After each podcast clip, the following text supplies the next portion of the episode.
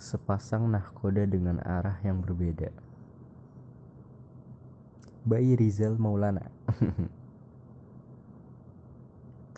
nah, kita berada di kapal yang sama, bertugas mengerahkan segala imbang agar tak terambing.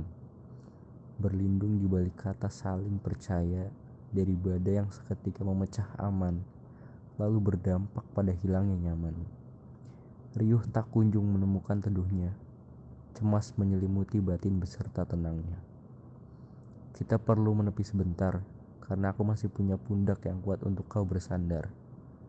Pintaku, kau tidak bergegas ke mana-mana. Temannya aku menakit sempurna yang nyaris sirna. Kemudi yang patah, tujuan yang terbantah, dan arah yang salah.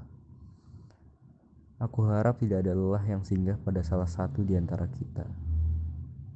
Tapi hatimu tetap berkeras, pola pikirmu tidak pernah waras. Ego yang kian meluap memper... Tahu. Kau satu-satunya nahkoda yang menciptakan badainya sendiri dan menghanyutkan kisah yang kemudian karam di tengah pelayaran menuju pelataran paling akhir. Di ujung keputusasaan, kau memilih untuk menyelam sendirian tanpa sedikit pun ada kepedulian.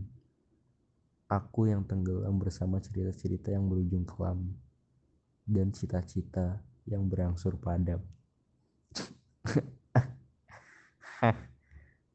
File di tengah karena tidak bisa membaca saya terbelit-belit